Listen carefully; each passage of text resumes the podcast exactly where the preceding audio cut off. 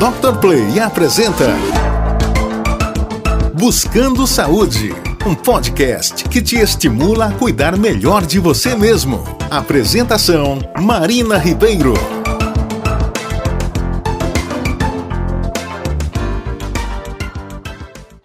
Oi, gente, como vocês estão? Sejam bem-vindos e bem-vindas ao Buscando Saúde. Eu sou Marina Ribeiro e no programa de hoje vamos falar sobre a importância da saúde preventiva da mulher. Elas que trabalham, cuidam dos filhos, da casa e por aí vai.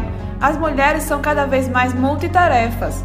E para aguentar essa intensa jornada de atividades, é fundamental manter a saúde em dia, cuidando especialmente da prevenção. De acordo com o Ministério da Saúde, as mulheres realizam cerca de seis vezes mais exames preventivos que os homens. Mesmo assim, nós não podemos deixar de conscientizar e incentivar outras mulheres a seguir com a rotina de exames periódicos. É o que a ginecologista Vanúzia Miranda reforça.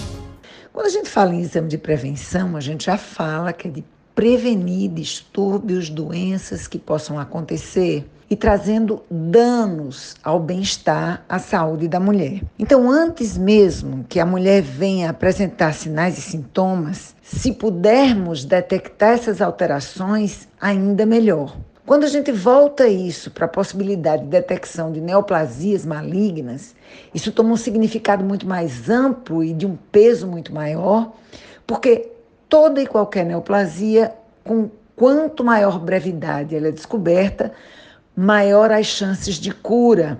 E hoje a medicina de ponta trabalha basicamente na prevenção não espera acontecer. Então, quando nos voltamos para a identificação de quais doenças podem ser evitadas com a realização desses exames regularmente, eu me volto muito para as neoplasias, que é geralmente a que traz o maior dano, né? Um dano físico, um dano emocional, não só no portador da neoplasia, mas também nos familiares, naqueles que, que cercam essas pessoas, que amam essas pessoas. Então, as principais vantagens é a detecção precoce de cânceres que sinalizam muito pouco e que se comportam de uma maneira sinistra, como é o câncer de mama, o câncer de colo uterino, que ele, antes da neoplasia instalar-se, nós temos lesões pré-neoplásicas e elas, uma vez identificadas, podem ser tratadas, dando ao paciente um prognóstico excelente, com cura na maioria dos casos. Câncer de ovário sinistro que precisa verdadeiramente ser investigado,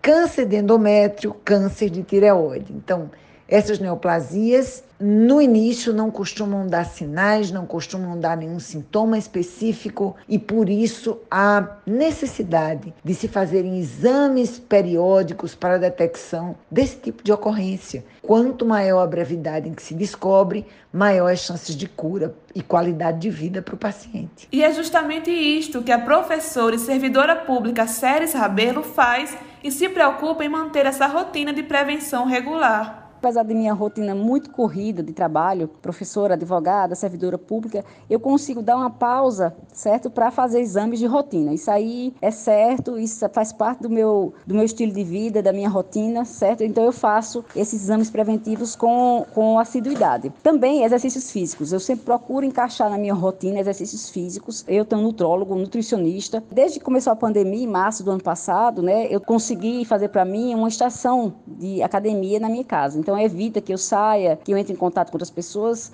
porque essa situação de pandemia ainda gera muita dúvida. Então eu não me sinto bem. Então eu continuo, eu faz um ano que eu estou fazendo atividades físicas em casa. E por incrível que pareça, é, eu consegui manter o peso, certo? Consegui ganhar massa magra, porque também eu consegui corrigir a alimentação. Como eu estou trabalhando no home office, então eu consigo cuidar mais da dieta, né? E aí vem suplementação, passada por nutrólogo. Eu acho importante né, é que a mulher moderna consiga investir em si mesma, como retorno, inclusive da, do investimento que ela fez em estudos, em trabalho. Então, acho de suma importância. E a ginecologista Vanúzia Miranda reforça sobre a frequência ideal de consultas. A frequência ideal para se buscar um ginecologista é uma vez por ano. Claro que esse período pode variar e varia, porque em casos específicos esse prazo pode ser encurtado, em alguns casos que precisam de um segmento mais aproximado. Mas a média do período é um ano mesmo. A cada ano procurar o seu ginecologista.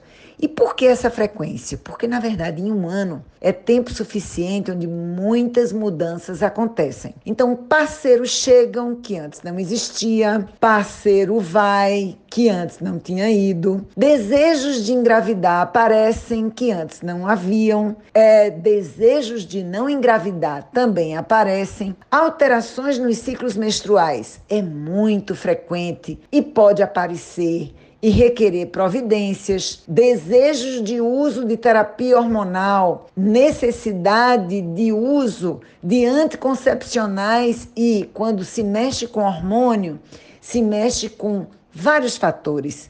A mulher pode alterar o humor, a mulher pode alterar o ambiente vaginal, a mulher pode alterar a frequência do ciclo menstrual, ela pode desistir de menstruar, ou seja, a depender do que acontece na vida da mulher nesse período de um ano e que muitas vezes se espera, outras não se espera, mudanças acontecem e o ideal é que haja se compartilhar com o ginecologista, que funda, finda funcionando como médico de cabeceira, como um psicólogo algumas vezes, escutando queixas e resolvendo problemas que antigamente não existiam na vida da mulher. Então, esse período é o período ideal para que esses problemas sejam descobertos, relatados algumas vezes e resolvidos. Esse prazo é um prazo suficiente para que nada esteja tão adiantado que não possa ter uma resolução a contento. E ao contrário do que muitos pensam, essa prevenção deve começar muito cedo, logo no começo da puberdade, como conta Vanúzia.